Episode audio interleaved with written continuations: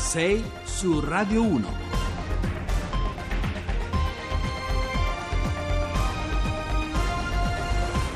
Buongiorno da Carlo Cianetti, sono le 6.07, 36 secondi, cominciamo qui eh, 6 su Radio 1, abbiamo mh, anche oggi molte notizie, molte notizie interessanti, cominceremo eh, dalla Catalogna, eh, il numero per i messaggi sms whatsapp 335 699 2949 335 699 2949 allora andiamo a cominciare. 6 su Radio 1. Allora, buongiorno Giorgio Zanchini, buongiorno da Barcellona. Buongiorno Carlo, buongiorno a tutti Insomma, gli ascoltatori. Ti abbiamo Sì, fatto mi trovo- alzare prestissimo dopo No, che eh, sarai- no, non hai dormito. da parecchio, sì, sono andato a letto tardissimo, sono sveglio da parecchio perché volevo dare un po' un'occhiata ai giornali, a quello che scriveva la stampa spagnola Eh. sulle elezioni. Guarda, vi riassumo i titoli che in sostanza ci permettono anche di provare a capire un risultato che viene definito comunque molto incerto, scenario complicato, vince Ciudadanos ma si conferma la maggioranza indipendentista, la vittoria di Ciudadanos è un altro titolo, non evita la maggioranza separatista, insomma quello che mi sembra preoccupare il quadro generale degli osservatori, degli spagnoli, poi ieri sera devo dire, guarda sia ieri che ieri sera eh, Barcellona era com- complessivamente una città tranquilla, sulle Ramblas c'erano persone che giravano, qualcuna con eh, sulle spalle la famosa eh, bandiera catalana, Certo. le- ma, ma in realtà non ci sono state reazioni, poi avrete visto in televisione la festa della Rimadas, cioè del partito Ciudadanos, che è il primo di tradizione non catalanista a vincere le elezioni catalane, però il quadro è molto simile a quello del 2015, quello è il dato secondo me politicamente più significativo. E quindi formare un governo sarà molto difficile, C'è- stavo finendo di leggere un editoriale dell'Avanguardia eh, di pochi minuti fa eh, in cui in sostanza si diceva sarà molto difficile formare un governo perché le condizioni sono eccezionali.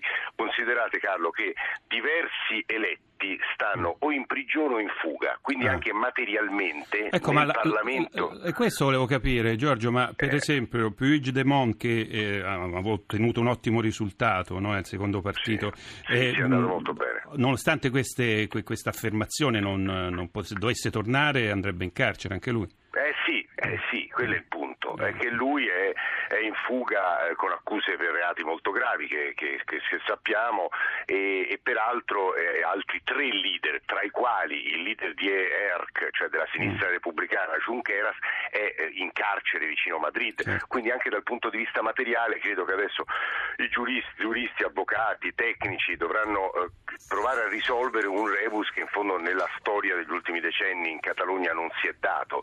E quindi formare un governo, dicevo, sarà molto difficile. Quello che potrebbe accadere, il Parlamento si deve materialmente strutturare entro fine gennaio. A quel punto il Presidente della Camera dovrebbe dare l'incarico a uno dei leader dei partiti vincitori, probabilmente o Puigdemont o Junqueras, che dovrebbe provare a formare una maggioranza. Considera che, come la volta scorsa, questa maggioranza è appesa al voto della sinistra più radicale, quella cosiddetta antisistema e anticapitalista, la CUP, che ha perso molti seggi ma resta un partito decisivo, perché eh, sarò brevissimo, i seggi del Parlamento catalano sono 135, tu hai bisogno di una maggioranza di 68, eh, il partito di Puigdemont e il partito di Junqueras insieme arrivano 35, ho qui tutto il quadro generale. Sì, quindi ci sarebbero a me- 70, a- a- potrebbero a- essere a meno di- 70. arrivano a 66, ma Eh. con i quattro voti della CUP Certo. arriverebbero a 70 Eh, sì. e quindi arriverebbero a una maggioranza che è molto simile, ne aveva 72 Mhm. nella consigliatura precedente, ma sempre con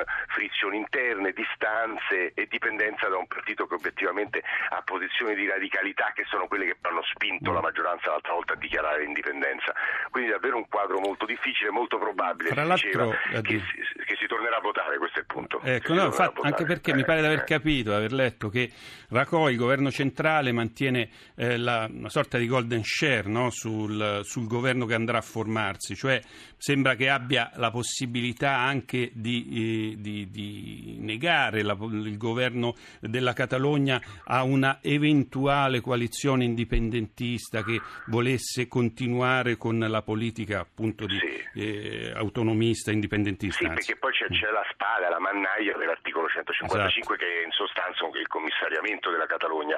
Quindi in realtà, che devo dire, eh, Rajoy ha pagato molto caro, eh. il Partito Popolare ha perso, ha perso è passato da 11 a, te, a 3 seggi, è stato un crollo storico che, dicono di nuovo i giornali spagnoli stamane, potrebbe avere conseguenze sul quadro nazionale, perché come certo. sapete il Partito Popolare a Madrid ha più voti di Ciudadanos, ma la vittoria netta di Ciudadanos qui in Catalogna eh, cambia il quadro politico spagnolo, quindi è una certo. elezione molto complicata, devo dire. Con allora, insomma, comunque possiamo dire una cosa, in una battuta perché poi ti dobbiamo lasciare, sì, che sì. Eh, in fondo non si aspettava un successo degli indipendentisti, sembrava che eh, la stella Puigdemont fosse definitivamente spenta, invece, invece no, non è così poi alla eh, fine. Tutto sommato. così, però resta, resta, un dato storico, società sì. catalana è spaccata in due certo. come una mela e quando una società, ora non mi avventuro in considerazione da politologo, è così spaccata l'unica soluzione è il dialogo perché altrimenti le conseguenze sono quelle che abbiamo visto negli ultimi mesi.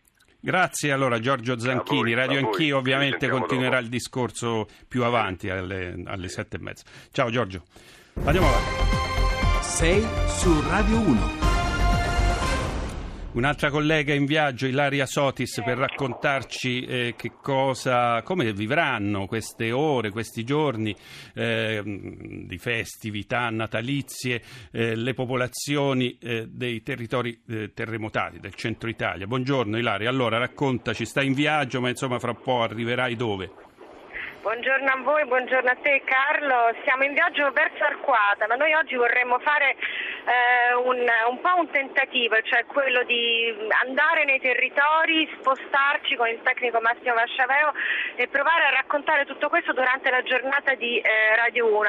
Perché iniziamo da Arquata? Iniziamo da Arquata intanto perché un paio di giorni fa c'è stato il Premier Gentiloni che ha usato questa espressione molto forte, molto forte per tutti, ma molto forte in particolare per lui come uomo attento alle parole, ha detto noi lo sappiamo che qui voi siete costretti a un corpo a corpo con ritardi e lentezze, ebbene noi questi ritardi e lentezze li vogliamo raccontare agli ascoltatori di Radio 1, vogliamo chiedere e chiederci per quale ragione ci sono ancora ad Arquata del Tronto per esempio 400.000 tonnellate di macerie, sono ancora certo. lì per strada e come questo sia possibile che stia insieme con una storia fantastica che vi racconteremo eh, proprio nelle prime ore verso le 8 nel giornale delle 8, la storia di una scuola, una delle più belle scuole d'Italia che è stata ricostruita a tempo di record dove i bambini vengono sportati tutte le mattine con scuola bus da eh, vari, varie zone, vari, vari posti. Questa è una scuola con touch screen, pavimenti geotermici, i bambini possono andare a piedi nudi, che se, se ci pensi Carlo è incredibile, noi certo. adesso arriveremo ad Arquata e fanno meno 2, meno 3 gradi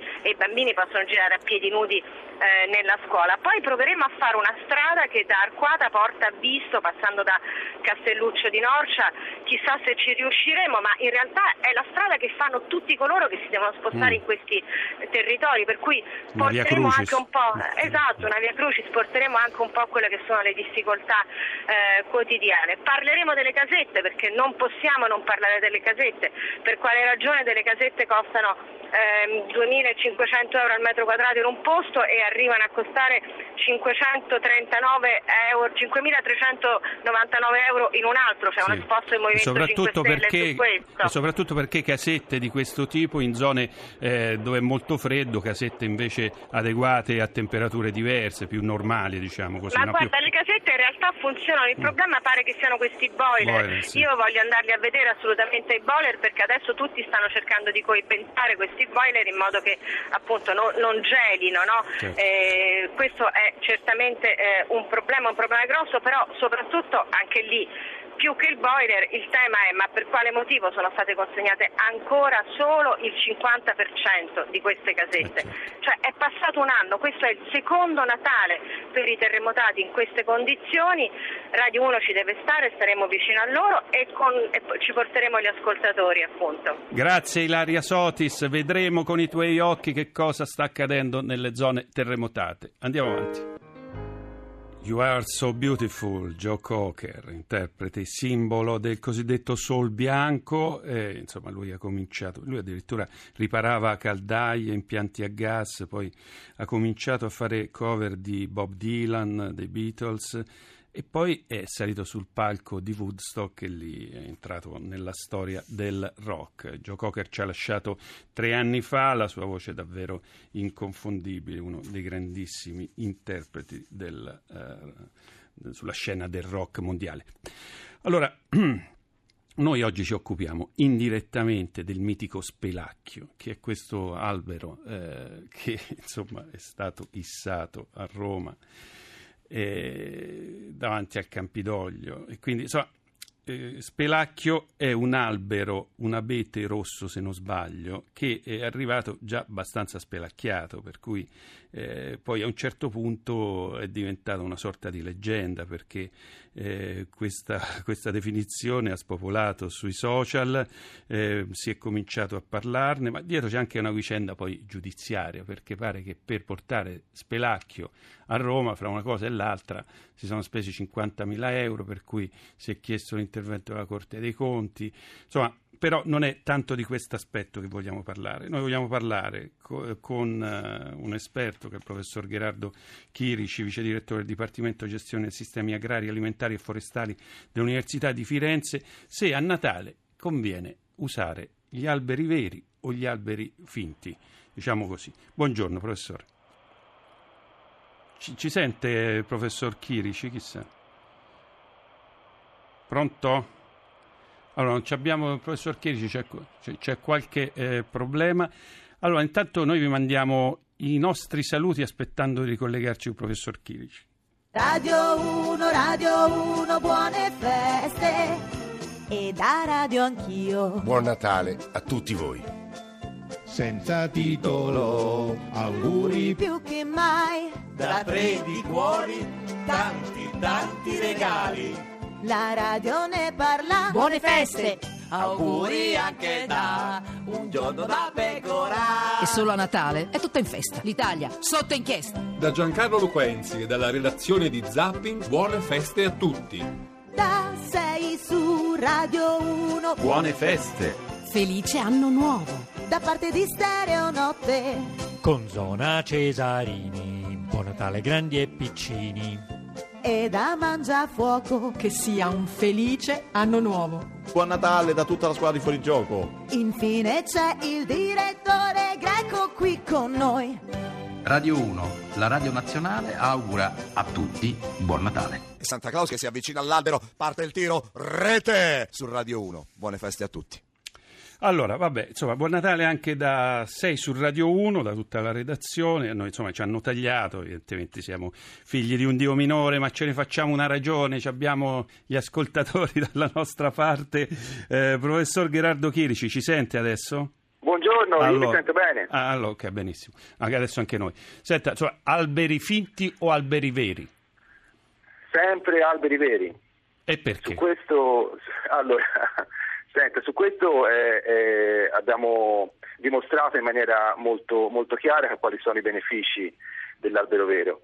Allora, l'albero finto sono alberi di plastica che eh, sono stati anche veicolati no? un po' commercialmente come degli alberi ecologici, ma eh, è esattamente l'opposto perché eh, produciamo ehm, CO2 no? nell'atmosfera, quindi contribuiamo all'effetto serra se compriamo alberi di plastica mentre gli alberi veri sono degli alberi che sono coltivati, quindi non sono alberi che vengono presi dal bosco, ma sono delle coltivazioni, così come facciamo coltivazioni eh, del pioppo o, mm-hmm. o, o, di altre specie agricole. Eh, qui in questo caso coltiviamo eh, il Pisce abilis soprattutto, cioè l'abete rosso, in zone di montagna oltretutto, per cui contribuiamo sia all'economia no, di, di, queste zone che sono, sono de, delle zone spesso svantaggiate, e contribuiamo anche a curare il dissesto idrogeologico, no? che è un grave problema che affligge il nostro problema. Sì, però insomma, se questi perché... alberi si tagliano,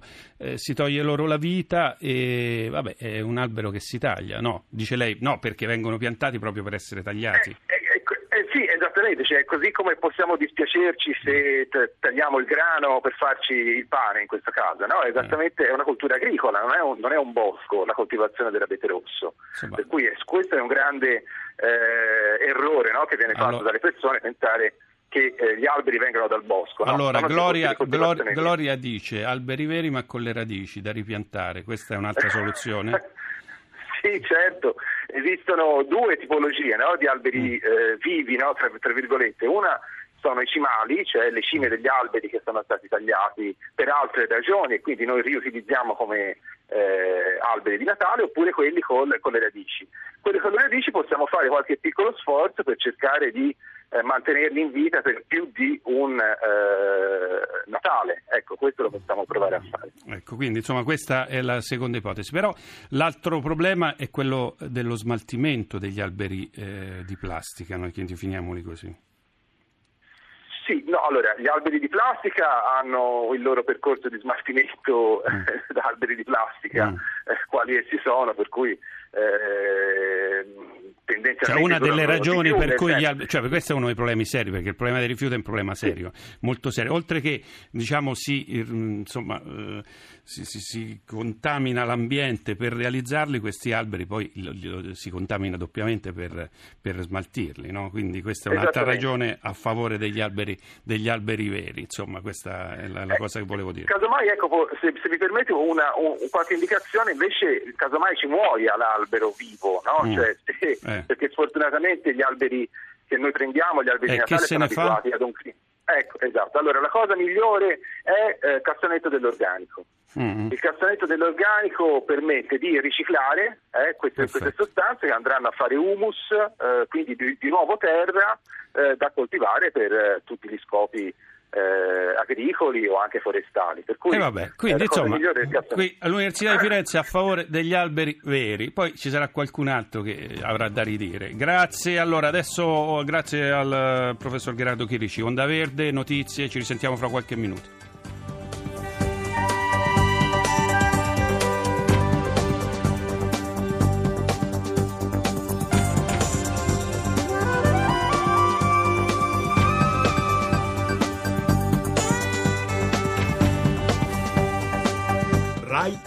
Rai Radio 1.